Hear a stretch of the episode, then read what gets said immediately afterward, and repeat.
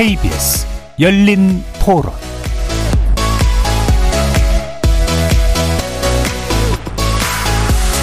안녕하십니까. KBS 열린 토론 정준희입니다.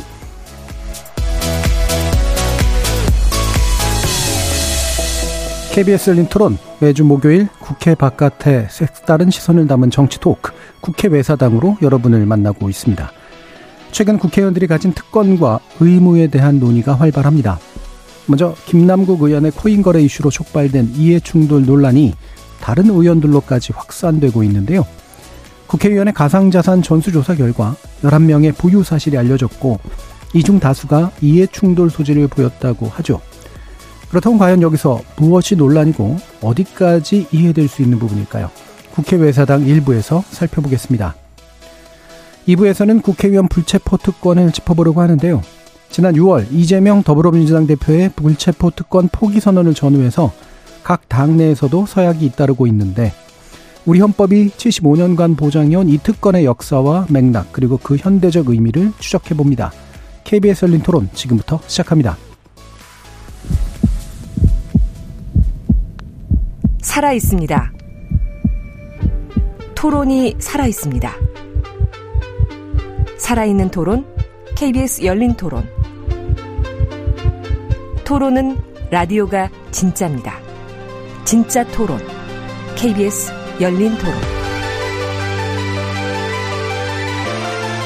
오늘 토론 함께 해주실 세 분 소개해 드립니다. 이동수 청년정치 크루 대표 나오셨습니다. 안녕하십니까.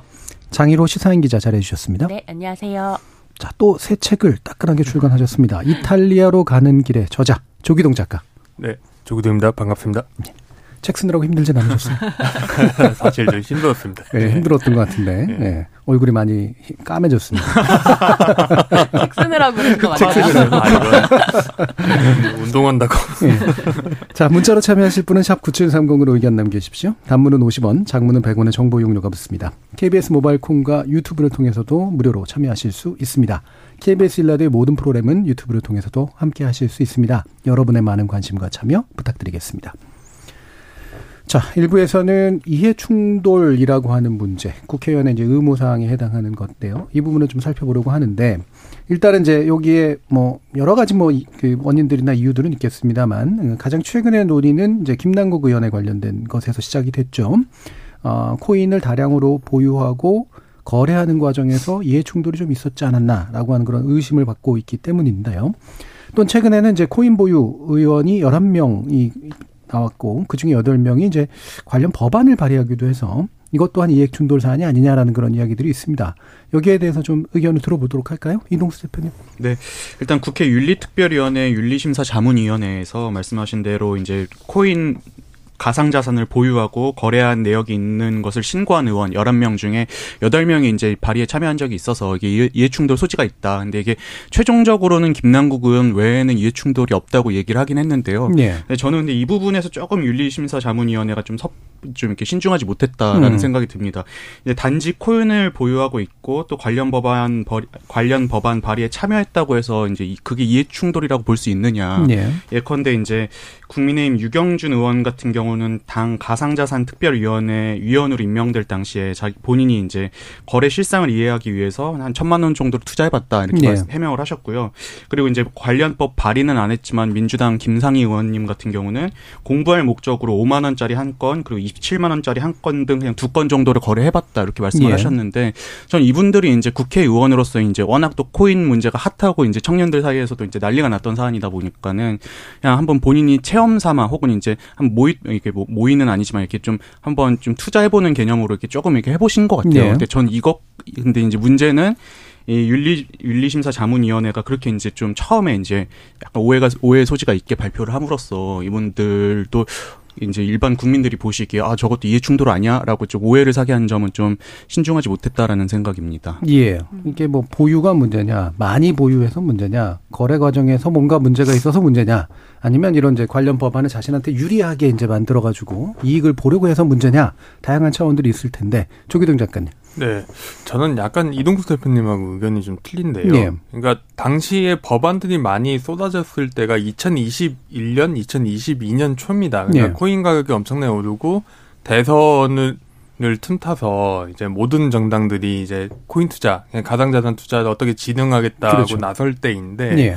당시에 보면은 결국은 그 대부분의 법안들의 특징은 가상자산이라는 거를 양상화하겠다, 제도화하겠다, 음. 그리고 관련해서 번 소득에 대해서 세금 소득유예 금융 금융소득 유예의 그 캡을 상한을 굉장히 높여주겠다는 거거든요. 예.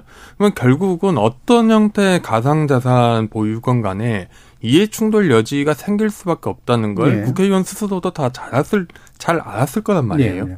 그러면 이거를 신고하든가 아니면은 적어도 문제 없을 정도로 트레이딩을 하, 하든가 내지는 나중에 소명할 수 있게 하든가는 그냥 기본적인 정치적인 소양의 문제인 거죠. 예. 이게 첫 번째인 거고 두 번째는 이게 국회의원의 어떤 재산 신고의 허점이라고 생각을 하는데 제가 김남국 의원 사건을 보면서 그 국회의원들 재산 신고 내역을 좀 볼 기회가 있었습니다. 그런데 예. 되게 놀란 게 일반적인 공무원들에 비해서 재산 신고 내역이 굉장히 소략합니다. 공개 예, 내역. 허술하고. 음. 네. 그냥 주식 얼마, 예금 얼마 이렇게 하면 돼 있고 변통 내역도 추적도 안 돼요. 음. 되게 가장 문제는 이렇게 뭔가 그, 그 주식이나 예금 외에 가령 미술품 같은 것들 또는 고가의 원, 그 자산이나 재화 이것도 마찬가지 범주죠. 예. 음, 자산하니까. 이런 거는 어떻게 관, 그 재산 변동 내역을 관리해야 될지에 대해서 아무도 신경 쓰지 않았다는 겁니다. 예. 결국은 저는 이게 국회가 스스로를 규율하지 않은 음. 결과가 여기서 또 발생한 게 아닌가 음. 이렇게 생각합니다. 예. 그래서 국회가 이제 좀 더 세밀하고 어 국회의원 스스로가 좀 더 윤리적으로 이 문제를 대해야 되는데 이 부분에서 이제 허술했다라고 네. 판단을 하시네요. 예, 장 기자님. 네, 일단 이번에 자문위가 공개하면서 이야기했던 것 중에 하나가 투자 액수가 천만 원 이상이고 예. 거래 횟수가 100회가 넘는 의원들이 음. 이해충돌 소지가 있다라고 이렇게 판단을 했다라고 하는데요. 그래서 11명 중에 최소 5명은 해당이 된다라고 하면서 했는데 저도 약간 이동수 대표랑은 생각이 좀 다른 게 이게 지금 국회에서 주식은 어쨌든 주식 같은 경우는 고위공직자들이 직무 관련해서 3천만 제가 알기로 3천만 원 이상 갖고 네. 있으면 팔거나 뭐 은행이나 증권사에 신탁을 하거나 음. 이렇게 하는 걸로 알고 있거든요. 근데 주식과 코인이 그렇게 다르게 취급되어야 할 기준이 무엇인가. 그러니까 예. 기준이 없었기 때문에 만들어야 되고 그렇기 때문에 전수조사가 필요하고 그건 맞지만 이거 자체가 이해 충돌의 여지가 없다라고 볼 수 있는 부분은 아니라고 생각하거든요. 왜냐하면 예. 법을 만드는 사람들이기 때문에 이것과 관련해 가지고 그 이제 뭐 계속 얘기 많이 나왔던 게 김남국 의원 때도 그 이제 이 자기가 보유한 코인과 코인에 이제 유리한 어떤 법안들을 네. 만드는 거 아니냐라는 의심을 살 수밖에 없는 상황들이 계속 있었던 거고 음. 요번에 이제 권영세 의원 같은 경우에도 가상자산 과세를 유예하는 소득세법 개정안을 냈다. 뭐 김홍걸 의원 같은 경우에도 가상자산 사업자한테 투자자 보호센터 설립 등 의무하는 법안을 발의했다. 네. 이런 이야기들 그러니까 사실 할 수도 있는 만들 수도 있는 법인데 이분들이 가상자산에 깊이 관련돼 있기 때문에 계속 연루돼 있다고 판단할 수밖에 없는 상황인데 이런 상황에서 이해 이해 충돌과 무관한 어 코인 투자가 가능한가라는 음. 의문이 좀 있습니다. 네. 어 뭐 아주 많이 다른 의견은 아니지만 다른 것 같다라고 두, 네. 또 지목이 돼가지고 한번 얘기 한번 해보시죠. 네. 아, 저는 이제 뭐 저도 이제 두 분 주장에 네. 전 대체적으로 공감하고요. 네. 근데 저는 이, 이 가상화폐 거래 목적과 뭐 규모 이런 것들을 좀 그래도 종합적으로 따져볼 음. 필요는 있다고 생각을 해요. 예컨대 이제 이번에 언급된 분들 중에 이제 김홍걸 의원님 같은 경우는 상속세 17억 원 내려고 투자했지만 손해만 봤다 이렇게 음. 해명을 하셨는데 전 손해가 받, 손해 봤다는 게 이해충돌과 무관하다는 어떤 핑계는 될 수 없다고 생각을 생각은 합니다. 예. 그래서 이제 요 요런 경우는 좀 더 이렇게 면밀히 살펴봐야겠지만 예컨대 이제 뭐 의원님들이 몇십만 원 혹은 뭐 몇백만 원도 큰 돈이긴 하지만 그래도 예. 그 정도 규모로 본인이 한번 투자를 해본 거는 그래도 이제 뭔가 이 코인이라는 게 청년들이 왜 열광하는 걸 한번 좀 본인이 겪어보려고 한 어, 예. 어떤 시험 삼아 한 그런 목적이지 않을까? 저는 그래서 이것까지 이해 충돌로 보는 건 조금 무리가 있다라는 생각입니다. 네, 예. 그거는 이해 충돌로 안 본 거 아닌가요 지금?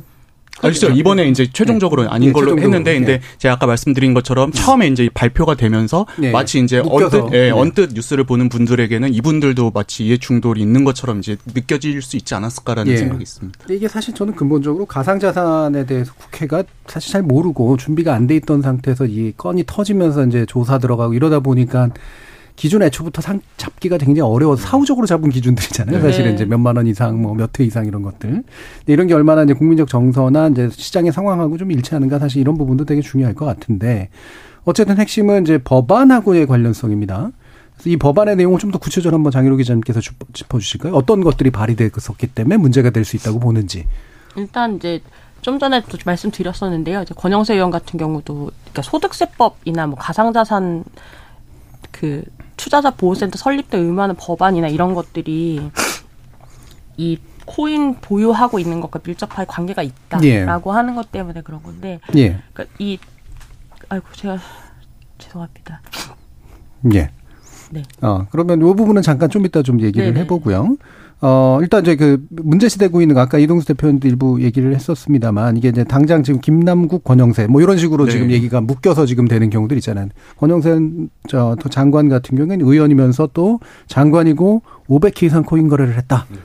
근데 이제 이게 문제가 없는 거냐 이제 이렇게 얘기가 좀 나오고 있기 때문에 이 부분에 대한 또 판단을 더 한번 얘기를 해주실까요? 네, 저도 뭐 예를 들어서 음. 권영세 의원님 같은 경우 장관님 같은 경우는 본인이 이제 사고 팔고해서 최대 규모는 뭐 4천만 원이었지 언론에 예. 뭐 공개된 것처럼 뭐 누적 금액 10억 원 이 정도가 아니다 말씀을 하셨는데 그래도 일단 4천만 원이라는 돈이 사실 적은 돈이 아니고 네. 또 김홍걸 의원님 같은 경우도 이제 억대로 투자를 하셨고 요 분들은 조금 더 이제 면밀히 살펴볼 필요가 있다고 생각을 하고요. 음. 다만 이제 김 그 김남국 의원과의 차이 차이는 저는 이제 어떤 종목에 투자했냐도 또 중요하게 살펴봐야 된다고 생각을 합니다. 예. 예컨대 이제 김남국 의원이 많이 투자했다고 알려진 그 코인 같은 경우는 보면은 뭐 이 코인 업체에서 공시도 하지 않고서 기습적으로 내부 발행 주식을 대량 아니 내부 발행 코인을 뭐 대량으로 매도해 가지고 막 가격을 떨어뜨리기도 했고 예. 또 여기서 번 돈을 이제 투자자 투자자들에게 이제 손해 배상하겠다면서 또 발행되지 않은 코인을 소각하고 막 이런 되게 문제점들이 많았어 가지고 사실 이전부터 청년들에게 되게 지탄의 대상이 됐던 코인이거든요. 근데 네. 여기서 또 수십억을 보유했다니까는 청년들이 아, 이 뭐 비유를 하자면 이제 뭐 주식의 어떤 작전 세력이 아니었냐 이런 음. 의혹을 품는 거죠. 그래서 저는 이제 코인의 어떤 거래 횟수라든지 뭐 금, 금액뿐만이 아니라 어떤 코인에 투자를 했느냐도 또 한번 살펴봐야 된다라고 생각을 합니다. 예. 이게 사실 국회 차원에서 이제 볼 수 있는 문제인가 사실 싶기도 해요. 상당 부분 수사의 영역에 또 해당하는 것들도 있어서 조 작가님. 전 음. 여기서 저는 의아한 게 이제 결국은 그 의원들이 신고할 때 어떤 종목을 네. 어떻게 거래했느냐를 공개하는 게 가장 핵심인데 이 문제에 대해서 아무도 자신이 어떤 코인을 투자했는지 공개하지 않은 게 가장 의아하고요. 음. 가장 그런 거죠. 그 그 가상 자산 중에서 가장 메이저라고 할 수 있는 비트코인이나 네. 아니면 이더리움 음. 또는 그 잡코인, 좀 군소 코인의 대명사로 한국에서 굉장히 각광받는 리플이라는 음. 코인만 해도 그거는 매매를 본인이 가격을 통제할 수 있는 것도 아니고 그냥 단순 반복 매매를 한다고 했을 때 금액이 커도 별 문제는 되지 않을 겁니다. 음. 이미 시장이 이제 큰 크기 때문에 네, 시장이 커서 본인이 영향력을 미칠 수 음. 없기 때문에 하지만은 김남국 의원 경우에 가장 문제가 된 것처럼 아주 군속 코인, 이른바 김치 코인 내지는 김치 잡 코인이라 불리는 예. 그 굉장히 군속 코인에서 본인이 그 거액을 투자해서 약간 시장 조작 소지가 예. 농후한 그런 행동을 했으면은 충분히 문제가 될 거거든요. 음. 그러니까 어떤 종 이런 행동을 세세하게 구별하려면은 결국은 본인이 무엇을 언제 어떻게 했느냐를 보여줘야 되는 건데 예. 여기에 대해서 아무도 이야기하지 않고 단순하게 나는 3천만 원 투자했으니까 별 문제 없어요라고 이야기하는 거는 굉장히 저는 좀 불성실한 해명이 아닌가. 음. 그러니까 이게 이제 사실 어떻게 생각하세요? 그러니까 국회가 지금 현재 국회 조직이나 어떤 인력이나 이런 데가 아직 잘 모르는 이 코인 시장에 대해서 이게 지금의 현행 법제와 어떤 윤리적 기준에 비춰서 봤을 때 이 부분은 확실히 좀 문제가 있다 또는 그렇지 않다라고 판단할 만한 거래 유형이라든가 이런 걸 봤을 때 그런 것들을 좀 알아낼 능력이 좀 있다고 보세요? 저는 이제 그 한국에서 그 한국에서 거래소 규율이 한 2011년 예. 2년부터 되거든요. 핵심은 이제 거래소를 어느 정도 그 금융이사나 금융정보 분석원에서 관리를 하고 음. 그 그러면서 거래 내역이 거기에 기록이 남습니다. 네. 아마 그 기록은 제출해 가지고 음. 보면 되거든요. 대부분의 트레이딩의 매매 거래는 네. 그리고 재산 공직자 재산 공개라는 게 국회 재산 공개라는 게 굉장히 무서운 게 그냥 재산 공개를 본인이 한 거를 그냥 보지 않고 그걸 별도로 다 봐요. 그래서 네. 예전에 제가 했을 때 보면은 저 의도치 않게 제 부모님의 재산 내역과 부모님이 갖고 있는 그 자산 금융 자산들의 현재 가치 평가 내역을 다 알 예. 수가 있었는데 예, 예. 아, 출마를 하셨던 거예요? 아니요, 그건 아니고 그냥 거기는 이제 4급부터는 무조건 아, 레코드가 예. 남으니까 그럼 친구하게 다 검사합니다. 그럼 예. 충분히 할 행정력도 있고 제도적인 기반도 있는데 가상자산 하지 않는다는 것 자체가 좀 이해할 수가 저는 개인적으로 선뜻 이해할 수가 없습니다. 예. 음, 뭐 자문도 받을 수 있을 테고 네. 들여다볼 어떤 자료들은 일단 충분히 있다. 어, 이렇게 보시는 거네요. 오히려 불투명하면은 그거 자체가 문제가죠. 대표적으로 이게 김남국 네. 의원처럼 이제 상장 거래소에서 거래되기 전에 가상자산을 본인이 어떤 유동성을 공급해서 뭔가 매매 차익을 대량으로 거두려는 음. 사실 이거는 약간 주식으로 지금 시세 조종 예. 혐의도 되게 농후해지는 게 되는 건데 이 경우는 굉장히 이제 법적 회색지대를 걷는 거기 때문에 문제시 될 수 있는 거고요. 어쨌든 이거는 충분히 걸러내고 스크린 그 구별하고 뭔가 보여줄 수 있는 영역이라고 생각합니다. 예. 저는 개인적으로 그럼 궁금한 게 예를 들어서 이제 이 가상화폐를 주식과 같은 개념이라고 생각한다면 그렇게 파악이 가능하겠지만 예컨대 말씀하셨 아까 저한테 대기실에서 말씀해 주셨던 음. 것처럼 게임 아이템 개념으로 또 본다면은 예. 파악하는 게 어렵지 않은가. 왜냐하면 게임 아이템 같은 경우에 뭐 유명한 게임 같은 경우는 막 하나에 막 4천만 원, 5천만 원 하는 아이템들도 있는데 예. 예. 그걸 본인이 갖고 있는데 재산으로 신고 안 해버리면 파악이 안 되는 거 아니에요? 그러니까 하지만 그 거래 국내 가상자산은 거래소 네 군데 다섯 군데가 거래 기록 을 갖고 있고 이걸 보고하기 때문에 충분히 이건 관리 가능하고요. 예. 이게 메이저 거래소 이외에 본인이 어떤 디지털 자산을 갖고 있다는 거는 그거는 국회의원 개인의 윤리적인 문제라고 저는 생각을 합니다. 음. 예, 양성화되지 않은 뭔가 네. 가, 가지겠다는 이야기니까. 음. 예, 예. 게임 아이템을 국회의원이 네. 몇십억 원어치를 막 이렇게 무기 가지고 있고. 네. 아니 근데 실제로 김남국 의원 같은 예. 경우가 그 게임 아이템, 뭐 게임 머니 이거를 가상화폐로 정의하는 내용의 이 법을 예. 발의한 것 때문에 음. 또 문제가 됐었던 적도 음. 있어가지고요. 예. 음. 그 부분이 가장 문제, 그쵸. 음. 재산 공개의 가장 허점이라고 생각합니다. 예. 분명히 정해져 있고 가령 미술품 의원들이 미술품 얼마 갖고 있는지에 대해서 공개 안 하거든요. 안 하죠. 음. 예, 그거하고 가상자산하고 사실 구조가 거의 비슷합니다. 음. 비금융 상품에 규정되지 않았는데 충분히 뭔가 그 탈세, 절세 내지는 불투명한 거래와 밀접하게 연관돼 있는 재화들을 예. 어떻게 재산 공개를 정보를 공개해야 될 것이냐 이 문제를 가상자산 논란이 던지고 음. 있는 게 아닌가 싶습니다. 네. 근데 이미 이제 기존의 이제 재산 등록의 어떤 기준 자체가 좀 약간 약하고 느슨하고 가상자산을 포함시키지 않고 있었고 또 그거 외에 또 말씀하신 그런 불투명한 자산들도 역시 제외되어 있었기 때문에 생긴 문제가 이걸 계기로 어쨌든 터져 나온 건데 어 지금 이제 국민의 힘 쪽에서는 어, 자산 신고 내용을 공개해버린 것은 비밀엄수 의무를 지키지 않은 거다. 그래서 국회 윤리심사 자문위원회를 검찰에 고발하겠다. 이런 방침이에요.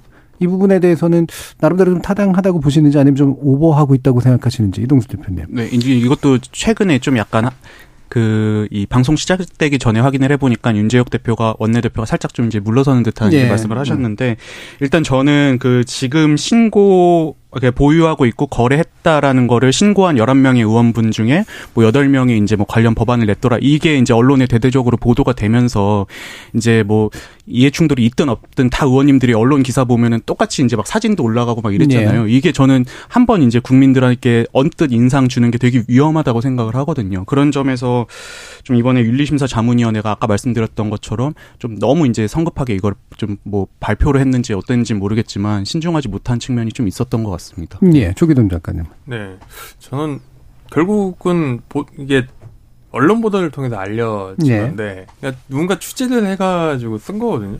그러니까 결국 누 이게 이것만큼 국민의 관심사 내지는 언론의 관심사가 얻는 사안에서 이게 윤리심사위원회에서 신고를 했으면 당연히 어느 순간 공개된다고 저는 봐야 된다고 생각하고요. 네. 첫째로 두 번째로 저는 국민의힘이 굉장히 비겁하다고 생각을 하는 게 일종의 김남국 전국을 보면 고전적인 어떤 사정 전국 내지는 약간 부패 스캔들이죠. 네. 이렇게 부패 스캔들의 아이템이 있는데 자당 의원들은 다 깨끗하고 음. 상대방 의원들은 다 거기서 뭔가 오점만 발견해낼 수 있는 예. 그런 부패 스캔들이 과연 가능할까? 음. 그 누군가는 다칠 수밖에 없거든요. 음. 근데 그 점을 생각치 않고 우리 당 의원들, 그러니까 우리 당 의원보다 정확히 말하면 이제 실세인 권영세 의원 같은 분들이 다치니까 뭐 네. 고소하겠다 이러면은 국민들 입장에서 뭐 제가 약간 싫어하는 표현이긴 하지만은 국민의힘의 어떤 진정성을 느낄 수 있을지에 대해서 음. 굉장히 의심이 들지 않을 수 없습니다. 예. 그러니까 이게 뭔가가 공개돼 가지고 누군가가 엄청나게 이제 그 이른바 조리돌림을 당하는 상황이 되면 그게 공개된 게 맞는지 안 맞는지 안 따지잖아요. 음.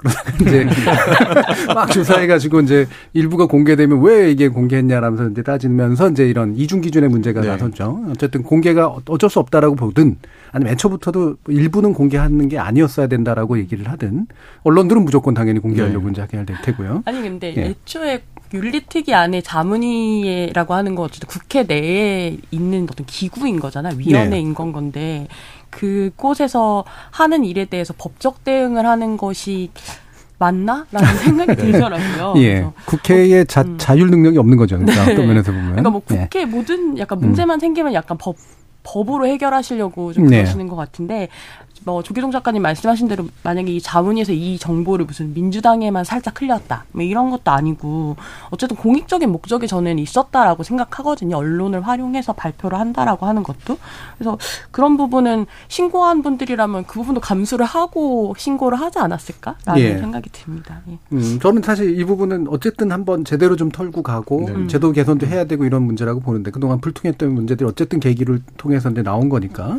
결국에는 김남국 의원 건부터 시작해가지고 이제 국회가 책임을 져야 되는 이슈잖아요. 네. 김남국 의원을 잘라내고 뭔가 이게, 이게 뭐 사실 거의 그 제명해라 뭐 네. 이런 식의 주장까지 나왔었던 상태니까 주장도 아니죠 권고죠. 예. 예. 그래서 이게 윤리위에서 그런 어떤 결정들을 전반적으로 내려서 어 남들 책임질 건 책임지게 하고 정치 개선을 노릴 것이냐 이 부분에 대한 의견들 한번 여쭐게요. 장, 장 기자님. 네, 일단 윤리위에서 낼 수 있는 징계 자체가 네 가지밖에 없습니다. 이제 경고, 사과, 30일 출석 정지, 제명 이거밖에 음. 없는데 이 중에서도 이제 가장 높은 수위의 징계가 일단은 제명이고 그게 또 제적위원회 3분의 2 이상이 또 찬성을 해야 또 가결이 좀 되는 건데 예. 이게 참 딜레마인 것 같아요. 늘 유, 국회 윤리위라고 하는 게 중이 제 머리를 깎을 수 있냐라는 측면에서 굉장히 딜레마인데 예. 그래서 이제 자문이란 어떤 약간 외부 인사를 두는 기구도 두는 건데 이제 거기서 권고한 것도 사실은 윤리특위에서 어떻게 결정하느냐에 따라서 굉장히 이제 달라지는데 보통 그 그간의 윤리특위가 결정해왔던 것들을 보면 뭐 손방방이 처벌, 제 식구 감싸기 이렇게 되는 건 건데 실제로도 뭐 지금 김남국 의원에 대해서 제명을 윤리위 자문위에서는 권고를 했지만 윤리특위가 생긴 이후에 네. 제명안이 네. 처리된 적은 한 번도 없는 걸로 제가 알고 있고요. 어쨌든 이런 이 구조적인 한계 안에서 과연 제명을 하라 그랬다고 한다고 해서 제명을 할 수 있는 건지 음. 혹은 그리고 또 다른 지금 어쨌든 코인 관련돼서 이름들이 나오고 있는 의원들이 있는 와중에 김남국 의원만 제명하고 나면 그럼 나머지 사 분들은 또 어떻게 할 것인지에 대한 네. 질문들에 대해서 국회가 좀 답을 갖고 있지 못한 상황인 것처럼 보여요. 네. 이게 이제 제대로 된 건마다 경중을 제대로 따지고 있나? 그리고 그, 그 경중에 맞춰서 뭔가 어, 제대로 된 정치적 책임을 지도록 할 수 있는 또 수단이나 구조가 되나? 사실 이런 문제가 다 연결되는 것 같아요. 이동수 대표님. 네, 저도 사실 근데 전 이번에 워낙 이 코인 사태가 이제 김남국 의원에서 촉발된 사태가 워낙 커서 음. 한번 좀 이번 기회에 바로 잡고 가야 되지 않나. 그래서 뭐 제명이나 이런 것들을 처리해야 되지 않나 생각을 했는데 또 이제 장희로 기자님 말씀처럼 예. 또 그렇다면 이 기준이 누구는 이것 때문에 제명하고 그렇죠. 누구는 예. 또 저것 저건 또 봐주고 이런 식으로 가면은 안 될 거라는 생각이 들, 들더라고요. 그래서 음. 저는 이, 이 참에 좀 국회가 이해 충돌에 관한 기준들을 좀 제대로 한번 잡고 갔으면 좋겠고 아까 이제 조기동 기자님께서 말씀하셨던 것처럼 좀이 그동안 신고되지 않았던 어떤 자산들에 대해서도 좀 기준을 좀 정립하는 계기가 좀 됐으면 좋겠습니다. 음, 작가. 예, 저는 김남국 의원 사건을 보면서 느낀 거는 국회의원의 재산 형성 과정 자체를 우리가 과연 알 수가 있는가? 네.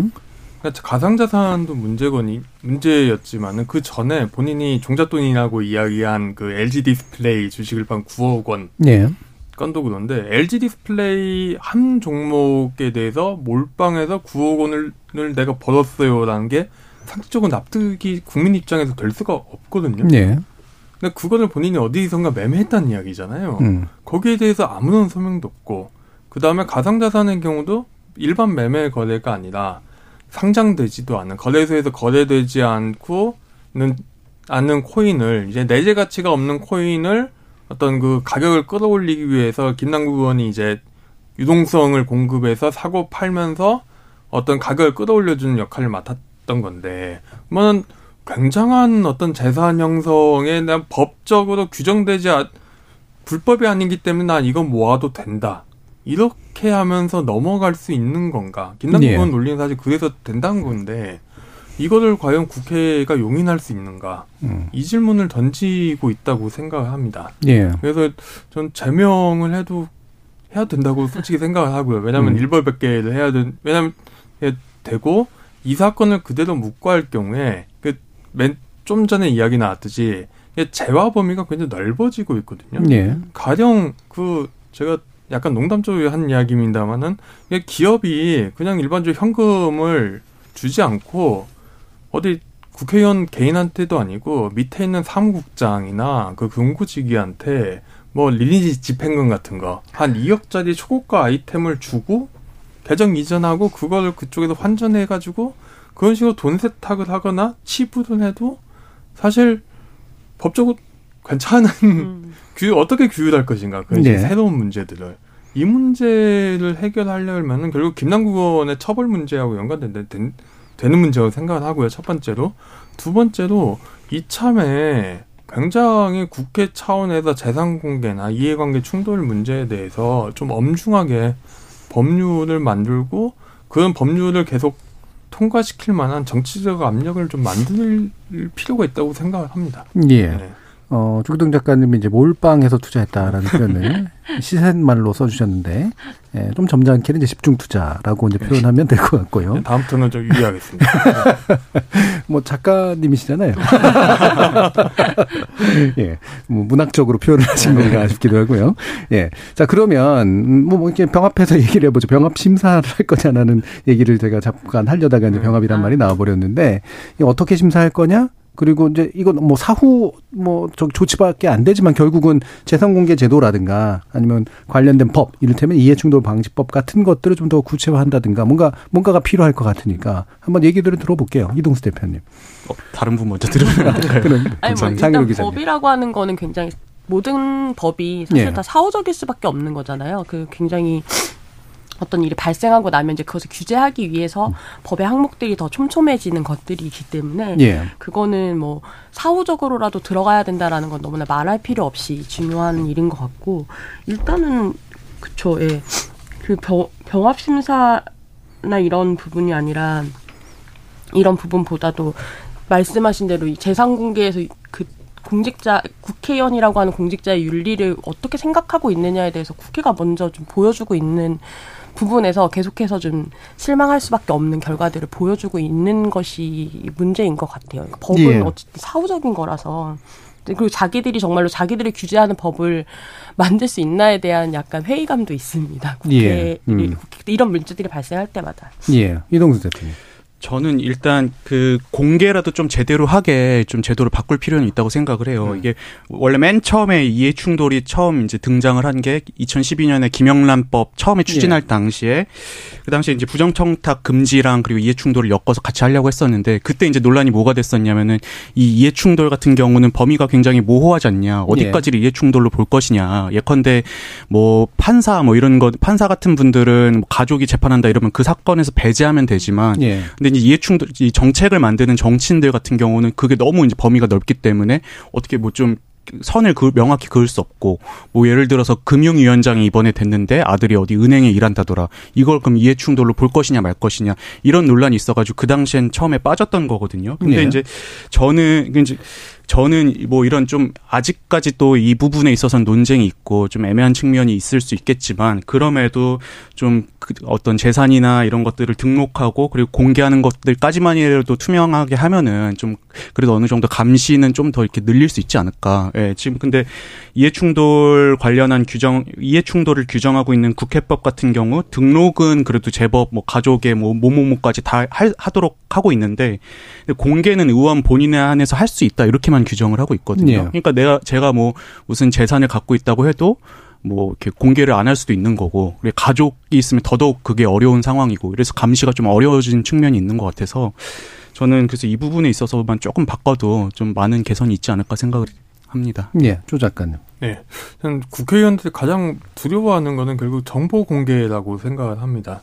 그러니까 국회 개혁 중에서 가장 국회의원들이 말하지 않는 게 본인들이 뭐 어떤 활동을 하고 있는지 내지는 어떤 이해관계가 있, 는지에 대해서 정보 공개하겠다는 말은 거의 하지 않습니다. 네. 대부분의 경우 이거를 처벌하는 법률을 만들겠다고만 이야기를 합니다. 음. 이 이야기는 이게 법률이 규율하고 있는 공간은 그냥 협조해 줄 수밖에 없는데 정보 공개라는 게 결국 보여지는 공간 그것보다 훨씬 더 넓잖아요. 네.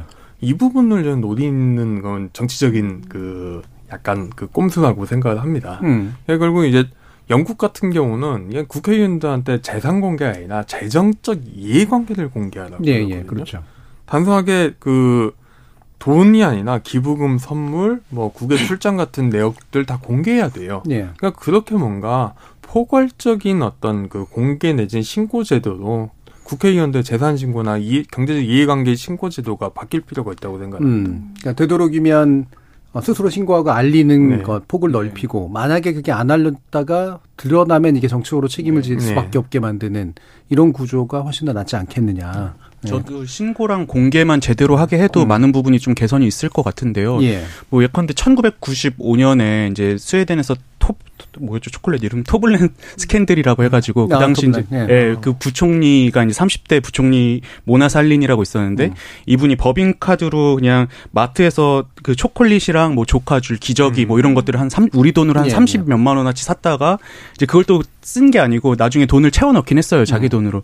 근데 이게 이제 공개가 됐는데 그 당시에 이제 언론에서 뭐 국민의 어떤 정부의 돈과 개인 돈 구분 못한다 이런 비판이 있어가지고 물러난 예. 적이 있었거든요. 음. 근데 그게 가능했던 것도 사실은 어떤 공직자들의 법인카드 사용 내역까지도 투명하게 공개하는 그런 스웨덴의 어떤 제도나 이런 것들이 있었기에 가능한데 우리는 심지어 제가 국회에서 뭐 이렇게 요청만 해도 다 뭐 때문에 공개할 수 없음 공개할 수 없음 이래 버리니까 이래서 좀 이 감시하지 못하는 사각지대들이 음. 좀 넓어진 게 아닌가 싶습니다. 예. 예. 우리나라가 전반적으로 아직도 비밀주의가 좀 강하죠. 네. 네. 그런데 또 우리나라 정치 구조의 특성상 비밀주가 전반적으로 강한데 특정 부분을 공개하면 스스로가 완전히 총 맞으려고 이제 네. 작정한 그런 케이스. 그러니까 여기서 총이라는 건 포화를 맞는다 이제 이런 거잖아요. 정치적인 포화를.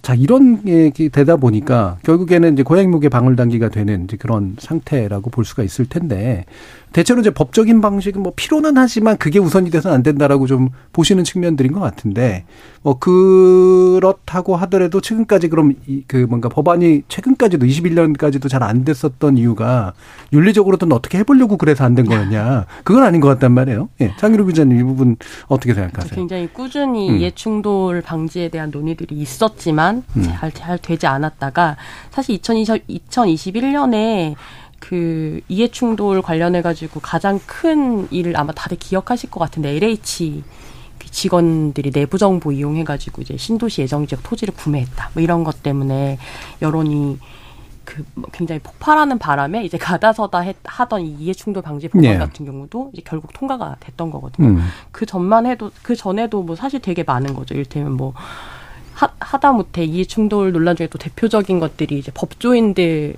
그때 2013년에 논란됐던 건 이제 황교안 법무부 장관 후보자 같은 경우가 어, 법무법인 태평양에서 1년 4개월 있으면서 16억 16억을 벌었다. 근데 그 기간에 이제 변호인으로 등재된 판결문은 두 건밖에 없던데라고 하는데 확인할 길이 없는 것. 이런 네. 이런 수임을 받았다는 걸 확인할 길이 없고 그럼에도 불구하고 이, 이런 일, 일들이 밝혀져도 이분이 장관이 되는 데 있어서는 아무런 문제가 없었던 거죠. 그러고 나서 생겼던 게 이제 황교안법, 일명 황교안법이라고 해서 변호사법 개정안 같은 것들이 생겼던 건데 그런 것처럼 이제 어떤 일들이 발생하면 사후적으로 이것들을 보완하는 법안들은 계속 있었던 것 같아요. 그러니까 저는 이해충돌법도 그 과정으로 이해를 하면 그러니까 뭐 국민들이 굉장히 공분하는 사항이 생겨서 저는 법을 통과하는 것들이 꼭 나쁘다고는 생각하지 않거든요. 예. 여론이 그만큼 만들어졌고 이 여론에 국회가 정치인들이 부응해야 한다라고 하는 것들을 보여준다라는 점에서 그래도 국, 어떤 여론을 무시하는 것보다는 음. 반영하고 있구나라는 것을 보여주는 측면에서 좋은 것 같은데 이해충돌 법안도 결국은 사실 5월에 김남국 의원 건이 드러났을 때만 해도 아 진짜 이 김남국에 쏘아 올린 작은 공이 될 것인가 큰 공이 될 것인가라는 이야기 했었단 말이에요. 예. 그러니까 정말로 우리가 이걸 다 전수조사까지 밀고 갈 수 있을까였는데 결과적으로 전수조사를 할 수 있는 어떤 환경들이 만들어진 거는 여론이라고 생각하거든요. 음. 국민들이 이, 부, 이 부분에 있어서 문제가 있다라고 판단하는 것. 그러니까 뭐 법적으로의 문제라기보다 이거 어떤 윤리적인 문제에 있어서 국민들이 이 부분에 국회의원들이 하는 건 문제가 있어라고 판단을 할 때 대응하는 거는 또 국회가 대답해야 될 의무가 있는 부분이라고 생각을 합니다. 음. 네. 조기동 작가님. 네, 저는 그 장현호 기자님 말씀하신 바대로 어떤 그 국민의 공분이라는 게 결국 굉장히 필요한 사안이라고 생각을 하고요. 그러니까 공분이 있고 이제 국민들이 이제 이게 문제가 있구나라고 인식을 해야 결국은 고양이 목에 방울을 달 수 있다고 생각합니다. 음. 그래서 뭐 논의를 할 수밖에 없는데 되게 재밌는 거는 대부분의 논의가 그 스캔들이 국회에서 터지는 게 아니라 LH 네. 음. 공무원들 뭐 김영란법도 보면은 이제 그 사립학교 교직원이나 기자들도 포함하면서 뭐 그 묘하게 국회의원들은 빠져나가는 네. 음. 이런 문제들을 보면서 좀 약간 좀 한국 정치가 본인 스스로의 문제에 대해서는 잘 드러내지 않는 게 아닌가. 음. 정작 본인의 윤리적인 문제가 어디 있는지에 대해서는 뭐 제3 세력들도 그분에 대해서는 잘 이야기를 안 하더라고요. 음. 예, 그런 문제들에 대해서 좀 고민해 봐야 되지 않을까 싶습니다. 음. 그러니까 이게 되게 묘한 결합인데 음. 누군가가 이제 이렇게 문제가 있다라고 이제 드러나면 이제 드러나는 게 사실은 이제 일종의 어, 정치적 모략에 의해서 드러나는 경우도 있고 또는 뭐 어떤 부정부패 스캔들을 통해서 드러나는 경우도 있지만 그러면 이제 집중 포화를 날리잖아요. 그 하나를 제거하기 위해서. 그런데 그리고 난 다음에 과연 다른 사람들은 괜찮은가라고 하는 부분에 대해서 이제 점점 조용해지고 그리고 이제 이걸 어떻게 예방할 것인가의 문제로 가선 더 이제 침묵으로 가는 이제 그런 네. 방식으로 가기 때문에 그러면 하나가 날아간다라고 하는 문제에 대한 정당성의 문제도 있지만 동시에 이제 이 직업 집단에 대한 전반적인 어떤 국민적인 인식은 같이 이제 추락해 네. 버리는 그 이제 그런 상태고 근데 또 정치적으로 또 국민들이 심판을 잘 안 하는 경향도 좀 일부 좀 있는 것 같고 좀 복잡한 것 같은데 예, 이성수 대표님. 저는 근데 이제 이런 문제가 생겼을 때 또 결국에 유야무야 끝나긴 하지만 음. 이런 것들이 전 국민의 어떤 뇌리에 다 기억된다고 생각하거든요. 네. 그래서 이때 뭐 문제가 생겼어도 잘 대응하면 오히려 그게 나중에 좋은 평가를 받은 요인이 음. 될 수도 있지 않을까 생각을 하고 이제 조기동 작가님께서 말씀하신 것처럼 이게 뭐 LH라든지 아니면 뭐 공문직 사회 이런 데서 많이 불거지긴 하는데 저는 공기업이나 공무원들 같은 경우는 만들어진 제도 안에서 본인들의 어떤 이해 충돌이나 이런 것들이 벌어지는 거고 국회의원들 같은 경우는 사실은 입법권이 있기 때문에 본인이 심지어 또 그 제도를 만들고 그 안에서 이해 충돌이 일어날 수도 있는 거잖아요. 예. 예컨대 이제 뭐 민주당의 김홍걸 의원님 같은 경우 과거에 또 어떤 일이 있었냐면은 본인이 이제 1억 건이 넘는 남북 그 경협 테마주를 들고 있었는데 외통위원으로 계셨단 말이죠. 네. 근데 그 경우에는 그럼 본인이 이제 어떤 뭐 메시지나 이런 걸 통해서라도 막 남북 뭐 화해 무드 이런 걸 또 불러올 수도 있는 건데 음. 그럼 그 경우에 또 테마주의 값이 또 엄청나게 뛰는 거잖아요. 음. 그래서 저는 이렇기 때문에 더 공직자도 물론 이 이해 충돌이나 이런 부분에 있어서 엄하게 규제를 해야 되지만 국회의 어떤 그 투명성 정도는 더 높일 필요가 있다고 생각을 합니다. 예. 장일호 기자님 혹시 뭐 더 말씀하실까요? 네, 저도 음. 동의하는 바입니다. 예, 알겠습니다. 예, 전반적으로 이제 뭐 이해충돌 부분은 이제 법률로 풀 건 풀되 아, 국회의원들이 훨씬 더 많은 투명성을 통해 가지고 어, 국민들과 직접 선보이고 노출시키고 대화하는 그런 방식으로 가는 것이 옳겠다라는 그런 의견으로 집약이 되는 것 같습니다. 자, 그럼 1부는 여기서 마무리하면서요. 청취자 여러분들이 보내주신 문자 소개하도록 하죠. 정의지 문자 캐스터. 네, 지금까지 여러분이 보내주신 문자들 소개합니다. 김종우님. 왜 우리나라는 국회의원이 되면 부자가 될까요? 제가 가장 궁금한 대목입니다. 2342님. 생각해보니 가방이나 시계, 그림, 보석 등등은 재산 공개를 어떻게 하나요? 공직자들의 재산 공개, 신뢰성과 신빙성도 고민해봐야 할 것 같습니다. 유튜브에서 제이호님. 김남국 의원은 단순히 한 번한 수준이 아니고 거의 코인 업자 수준으로 거래를 했다고 생각합니다. 그 정도면 코인 거래가 본업이죠. 7421님. 김남국 의원이 코인 시세를 조작했다는 것처럼 들리는데 아직 그런 부분에 대해서는 조사가 되지 않았습니다. 8781님. 조금 투자한 거면 모를까 몇 천만 원씩 코인을 산 거라면 돈을 벌기 위한 목적 아닌가요? 법안 발의 여부와 관계없이 공직자로서 부적절한 처신이라고 생각합니다. 4525님. 가상자산 자체가 생소하고 거래도 일반적인 금융상품이랑은 다르잖아요. 법을 만들고 집행하는 사람들도 코인에 대해서는 아는 게 없는 것 같은데 공부를 위해서 투자한 건 나름 괜찮은 시도 아닌가요? 3924님. 부동산, 주식뿐 아니라 의원들이 취한 이익들 대부분이 처음에는 순수한 의도였을 겁니다. 단지 거기에 국회의원이라는 권력이 더해지면서 문제가 되는 거죠. 가상자산이라고 이런저런 소명과 핑계를 다 봐주다 보면 이해충돌의 범위도 기준도 세우기 힘들어집니다. 이번에 따끔하게 본보기를 보여야 합니다. 5848님. 이번에 가상자산이 문제가 된 의원들은 자발적으로 신고한 의원들입니다. 만약 이들을 이해충돌로 처벌하게 된다면 누가 자발적인 신고를 하게 될까요? 상징적인 사례가 될 수 있으니 좀 더 면밀히 따져봐야 한다고 봅니다. 라고 보내주셨네요. 네, KBS 열린 토론. 이 시간은 영상으로도 생중계하고 있습니다. 유튜브에 들어가셔서 KBS 일라디오 또는 KBS 열린 토론을 검색하시면 지금 바로 토론하는 모습 보실 수 있습니다. 방송을 듣고 계신 여러분이 시민 농객입니다. 계속해서 청취자 여러분들의 날카로운 시선과 의견 보내주세요. 지금까지 문자캐스터 정의진이었습니다. 토론은 치열해도 판단은 냉정하게 복잡한 세상을 바꾸는 첫 걸음은 의외로 단순할지도 모릅니다. 평일 저녁 7시 20분 당신을 바꾸는 질문 KBS 열린 토론 정준희입니다. KBS 열린 토론 정치 바깥의 시선으로 국회를 바라보는 국회 외사당 오늘은 국회의원의 의무 그리고 특권에 관련된 이야기 나누고 있는데요. 장일호 시사인 기자, 조기동 작가, 이동수 청년정치크루 대표 이렇게 세 분과 함께 하고 있습니다. 자, 2부에서는 이제 특권을 중심으로 좀 살펴볼 텐데 이게 뭐 특, 특권이라고 얘기를 하긴 합니다만 이제 이게 특권이 정말로 특권이냐 아니냐 뭐 이 부분도 있고 이게 헌법적 권리성을 그냥 특권이라고 얘기해야 되느냐 말아야 되느냐 이런 식의 문제도 있는데 그 중에 대표적인 게 바로 이제 불체포 특권입니다. 이 불체포 특권에 대해서 어 당사자는 아니시니까 비교적 자유로운 입장에서 얘기를 하실 것 같긴 한데요.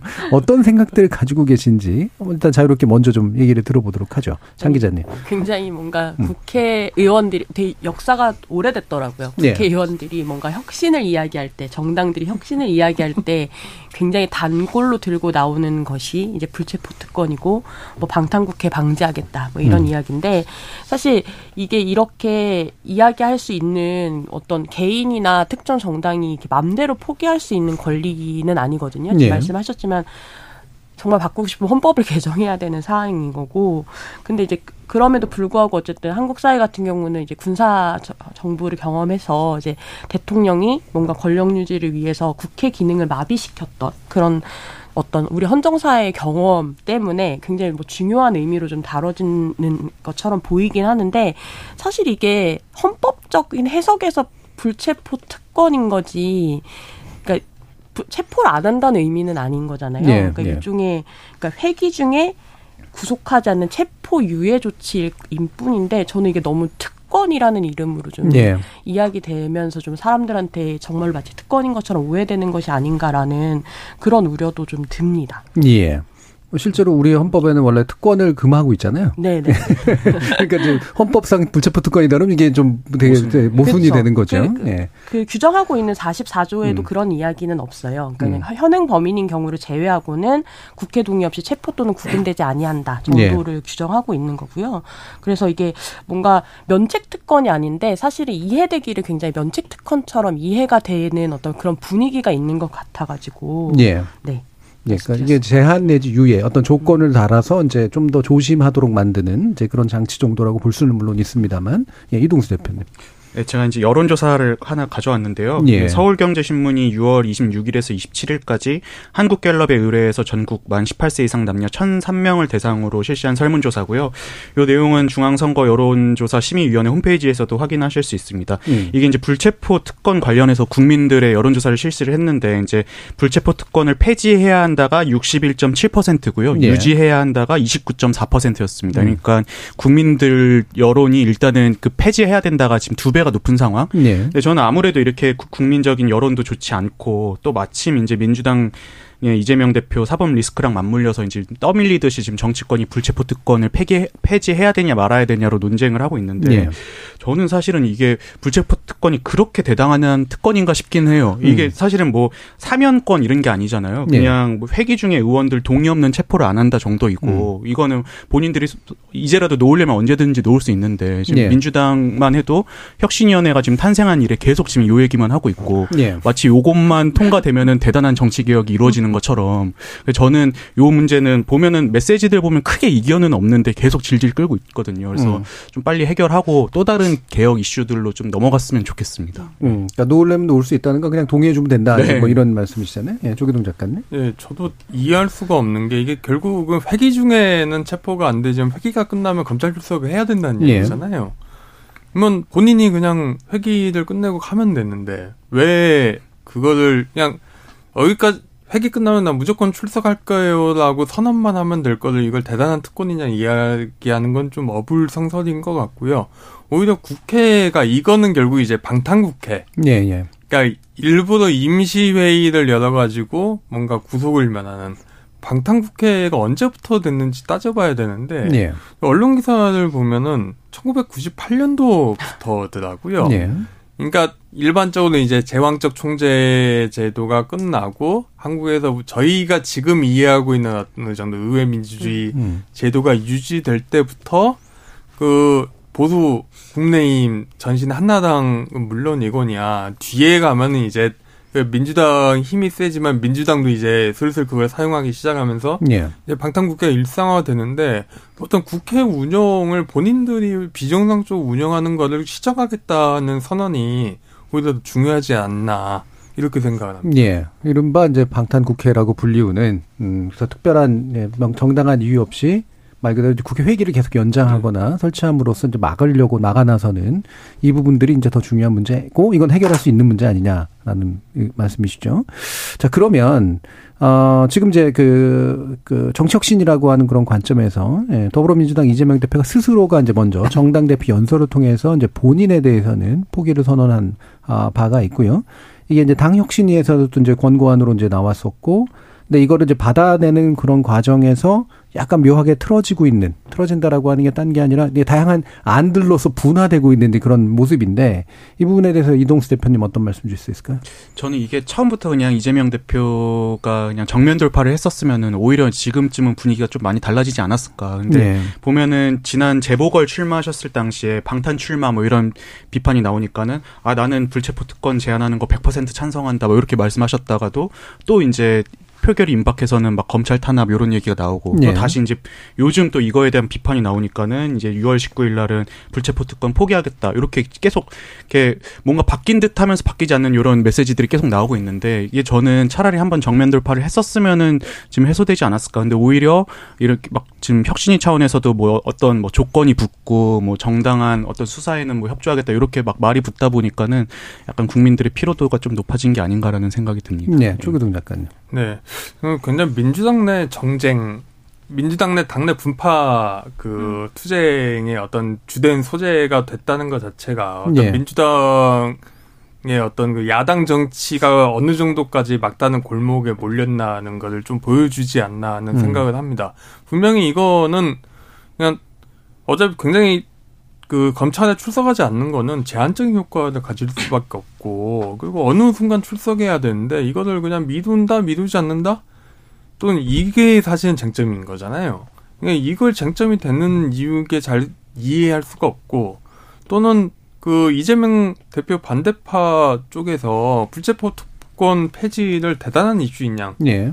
이야기하는 것도 좀 이해할 수가 없죠. 그런데 음. 이 부분은 또 약간 그 민주당에서 보는 검찰을 보는 시각과 사실 연관이 돼 있긴 네. 하는데 그 점에서도 보면은 이게 검찰 독재 결과 검찰이 정치를 탄압하기 위해서 우리를 자꾸 가두는 것이냐 이런 프레임과 연관이 되거든요. 근데 이거를 어떻게 본인들이 건널 것인가 약간 그 검찰 정치 검찰의 강이라고 해야 될까요? 음. 그 프레임을 어떻게 좀 생산적으로 극복해 나갈 것이냐는 어떤 문제에 대해서 좀처럼 답을 내리지 못하지 않는 게 아닌가. 현재의 민주당이. 예. 예. 장희로 기자. 일단 어떤 혁신위라고 하는 이제 당내 기구가 발족을 했음에도 불구하고 거기서 내놓는 1호라고 하는 어떤 혁신안이라는 건 굉장히 의미가 있는 아닌데도 불구하고 이 안을 가지고 거의 한 달을 가까이 뭐 뭐가 맞니 그래서 정 예. 이 무슨 정당 정당한 영장인 어떤 조건이 분리 만일을 하고 있다라는 것 자체가 이 혁신안 자체가 좀 실패했다라고 판단할 수밖에 없는 그런 부분인 것 같고요. 그러니까 이 상징성 자체를 좀 인정 인정받지 못하고 있구나라는 이것이 혁신이다라고 하는 그런 생각도 들고 그거 말고도 사실은 이제 이재명 대표 관련한 이제 앞으로 여러 검찰 수사들이 있고 또 지금 전당대회 돈봉투 사건에 뭐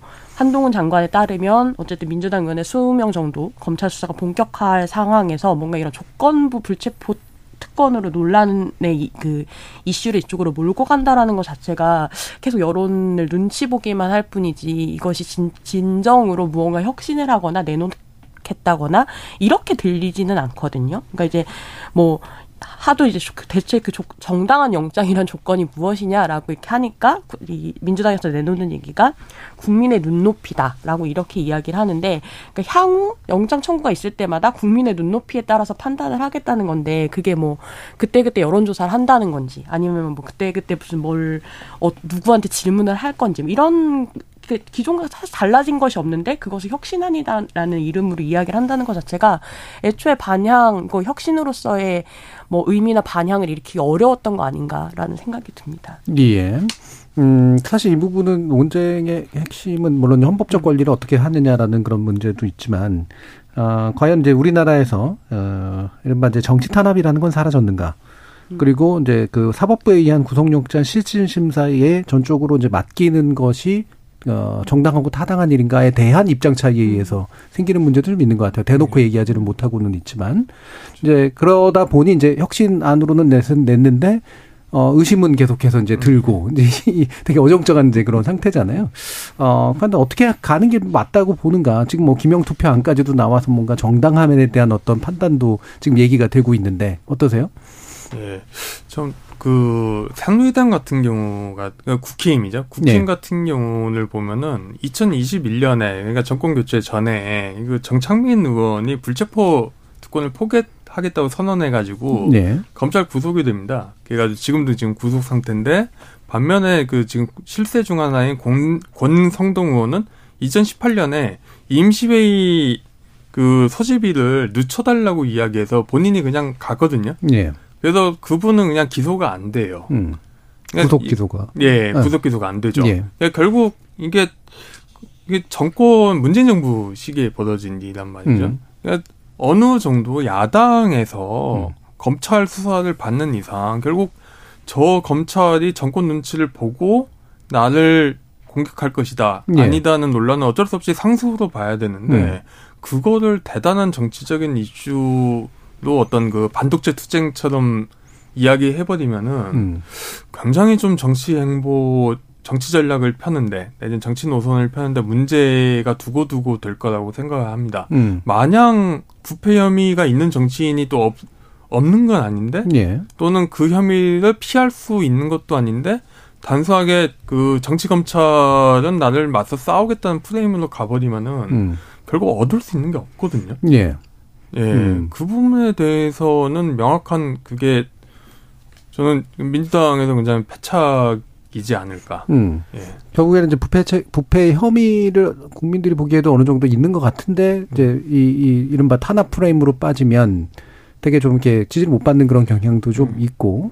근데 또 이제 일부에서는 사실 어느 정도 정치 탄압의 성향이 좀 있어 보이는데 어떡하지? 근데 그러면 그렇다고 해서 이제 완전히 그러면 사법부가 한번 판단해 보세요라고 하는 것이 또한 이제 답인가에 대해서 약간 주저하는 그런 면들이 이제 같이 있는데 네, 어느 한쪽이든 선택을 해야 된다는 얘기죠. 예, 그리고 음. 그거는 이제 수사를 받으면서 싸워 나가야 되는 사안이지. 예.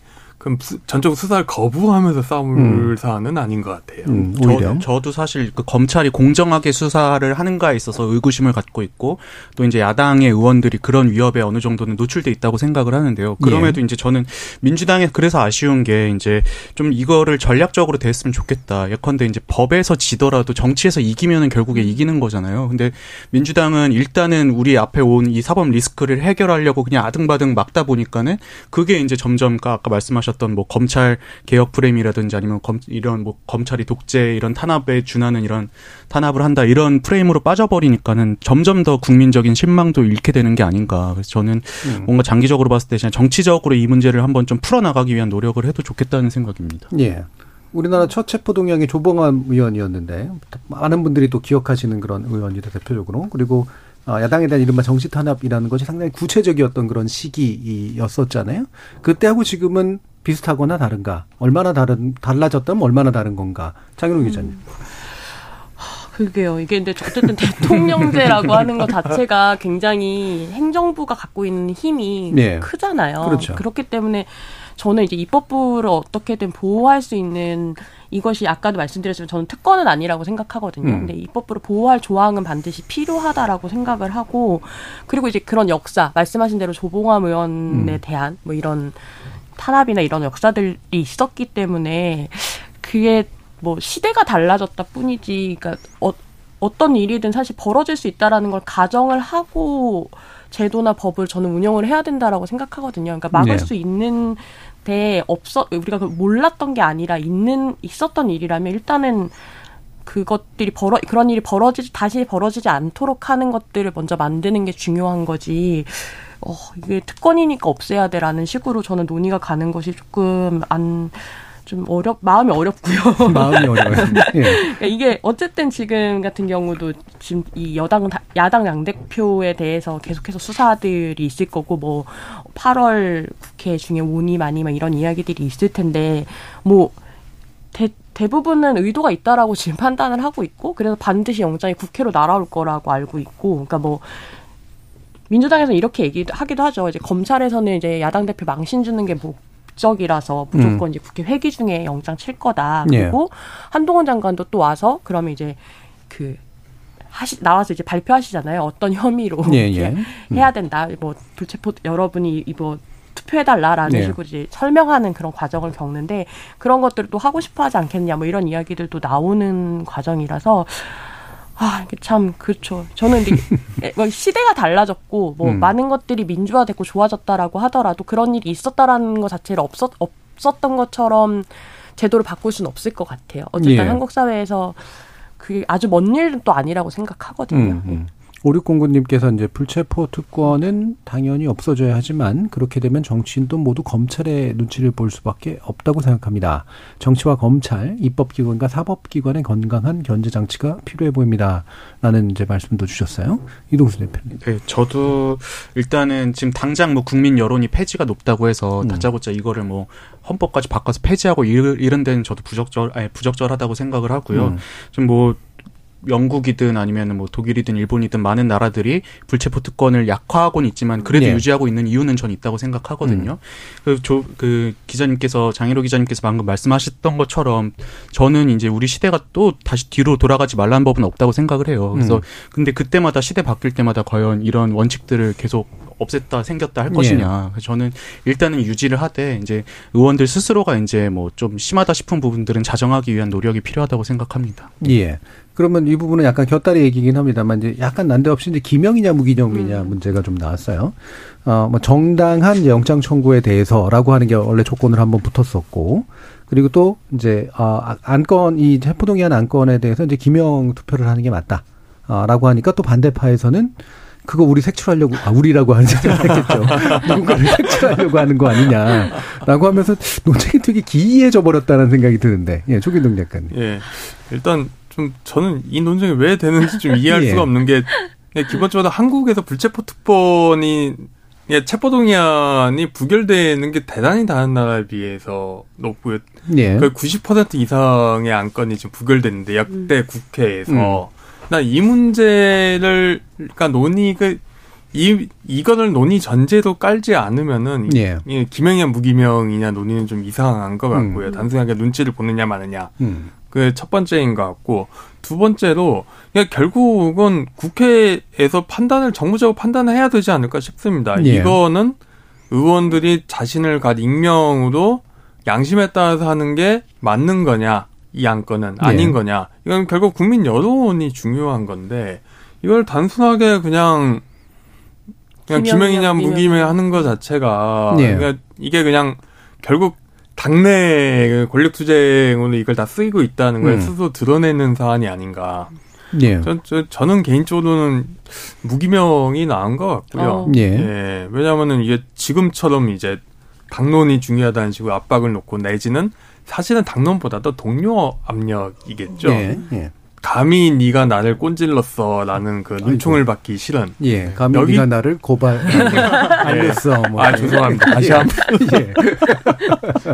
예. 그 문제라 면은 오히려 무기명 한번 해보는 게 낫지 않을까 싶습니다. 음, 네. 무기명으로 하는 게 요 사안에서는 그래도 네. 양심의 자유를 보장하는 측면에서 더 낫다. 근데 원칙적으로 생각하면 사실 음. 국회의원들이 던지는 어떤 표라고 하는 네. 거는 개인 자격으로 그 사람들이 투표를 하는 게 아니잖아요. 그러니까 이 저 나의 대표자가 어떤 투표를 하는지 국민은 사실 알 권리가 있다라는 측면에서 보면 예. 저는 그 부분도 국민들이 평가할 수 있도록 네. 그 다른 사실 네. 법안 같은 경우는 다 기명으로 하잖아요. 네. 근데 왜 이런 건에 대해서는 무기명으로 하느냐에 대해서 그것이 뭐 공천과 연관이 있기 때문이다. 뭐 음. 이런 식으로도 이야기를 하지만 저, 그러니까 그냥 국민의 입장에서는 사실 원칙적으로 대, 해야 되는 부분이라고 저는 생각을 해서 예.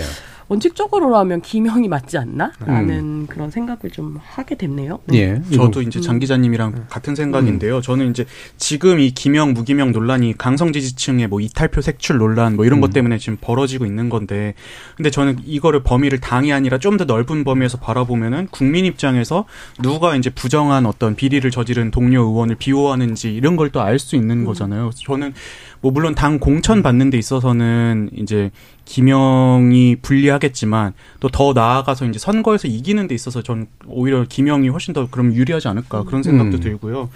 아, 쭉 기사를 찾아보니까 어떤 분 이제 그 익명의 의원님이 이런 인터뷰를 하셨더라고요.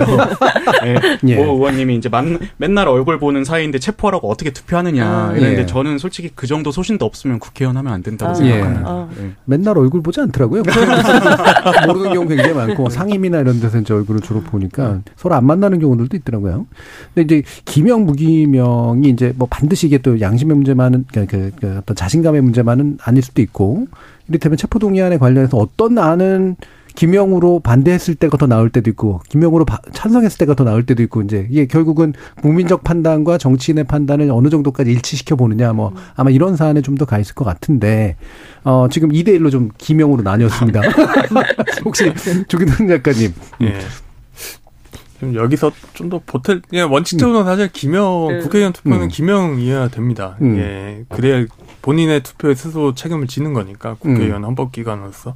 하지만은 한, 한국의 정치 문화에서 예. 특히 한국적인 어떤 서로 눈치 보고 동업자 사이의 관계가 중요한 상황에서 지금 불체포 체포 동의안이 이렇게 부결이 높은 거를 단순하게 당론의 문제로 볼 수 있는가? 예. 차라리 한국적인 조직 문화를 감안하면은 오히려 내부 단속이다. 이, 네, 음. 이 건에 대해서는 이제 내부의 암묵적인 기율이겠죠. 이게 음. 그 등에 칼을 꽂으면 용서하지 않겠어라는. 예. 그게 그러면 이, 이런 건에 대해서 익명으로 한번 해, 그러니까 뭐 꾸준히 익명을 가자는 건 아니지만 음. 익명으로 한번 해보는 것도 나쁘지 않을 것 같다는 생각이 좀 들거든요. 예. 음, 예. 실제로 이거 기명 포결, 포결하자라는 이 논의 자체가 이 지도부 안에서 논의가 되지 않았다고 하더라고요. 그러니까 예. 이재명 대표가 약간 음. 던진 아. 그런 이야기라는 게 제가 읽어, 확인한 기, 내용이었는데. 예.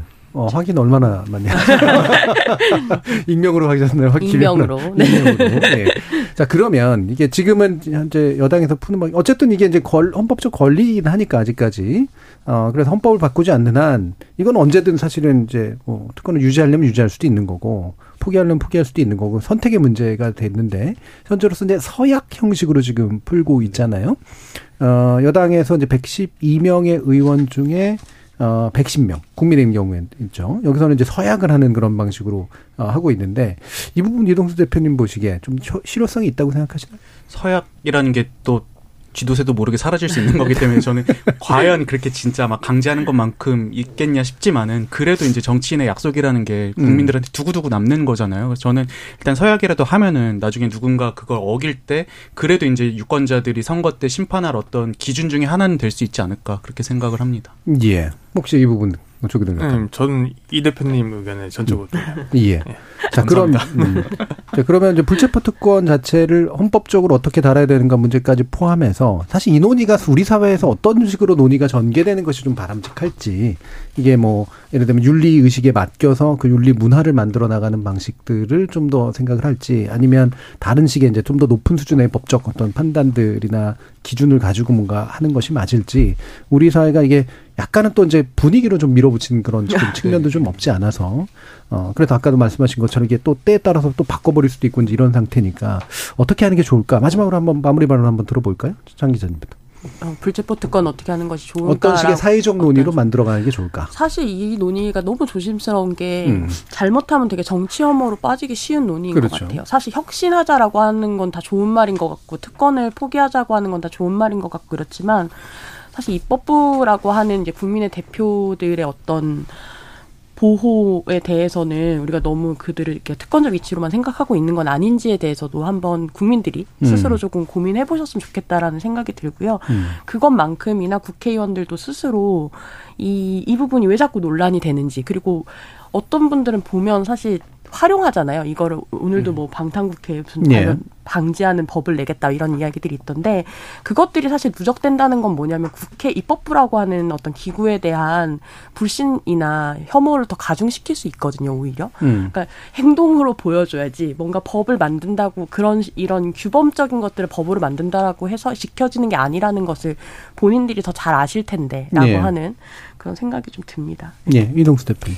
저는 이제 뭐 보통 게임 같은 것도 보면 막 너무 많이 해가지고 컴퓨터가 과열되면 한 번 잠깐 식혔다가 다시 해야 또 잘 되는 그런 게 있잖아요. 아, 그래요? 네. 네. 게임을 잘 이제 쿨타임 돌린다라는 아, 인터넷 그, 용어가 쿨타임이, 있는데 예. 네, 그런 용어가 있는데 저는 음. 지금의 이 불체포 특권과 관련한 논쟁이 지금 뭐 이재명 대표가 누구는 뭐 싫어서 아니면은 뭐 여러 이유들 때문에 막 과열된 상태인 것 같아요. 근데 이럴 때 막 국민들 반대 그 폐지 여론이 높다고 그냥 다짜고짜 없애자 하는 거야말로 진짜 포퓰리즘이 아닌가. 그래서 음. 이 논의를 좀한 번은 다들 좀 시키고 다시 음. 한번 냉정하게 좀 바라봤으면 좋겠고요. 저는 지금의 어떤 정치권 논의가 이거 없애느냐 마냐가 마치 우리 한국 정치의 어떤 대변화를 그러게요. 가져오냐 마냐처럼 돼 있는데 예, 예, 예. 좀 냉정하게 한번 생각을 했으면 좋겠다는 생각입니다. 예, 정치개혁 과제 많은데. 네, 그러니까 예, 조기동 작가님. 예, 저는 뭐 이해관계 충돌도 그렇지만은 이게 법적인 규제 영역과 자율적인 어떤 규범의 영역은 굉장히 좀 틀리고 음. 법적으로 규제할 수 없는 영역을 어떻게 규율할 것이냐의 문제가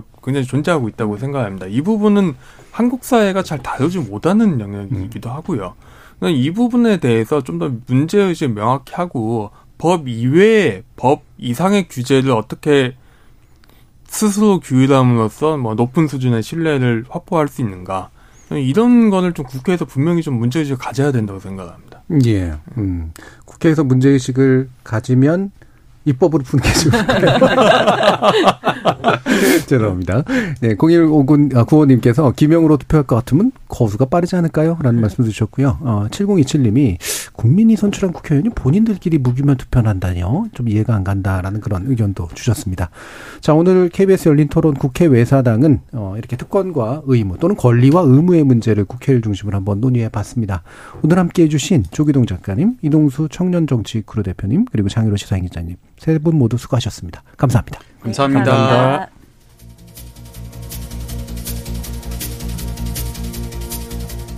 미디어에 자주 노출되는 중범죄자들 가운데 강도, 살인, 폭행 등 멍백한 범죄 사유를 제외하면 우리 눈에 무척 자주 눈에 띄는 건 주로 정치인들이죠.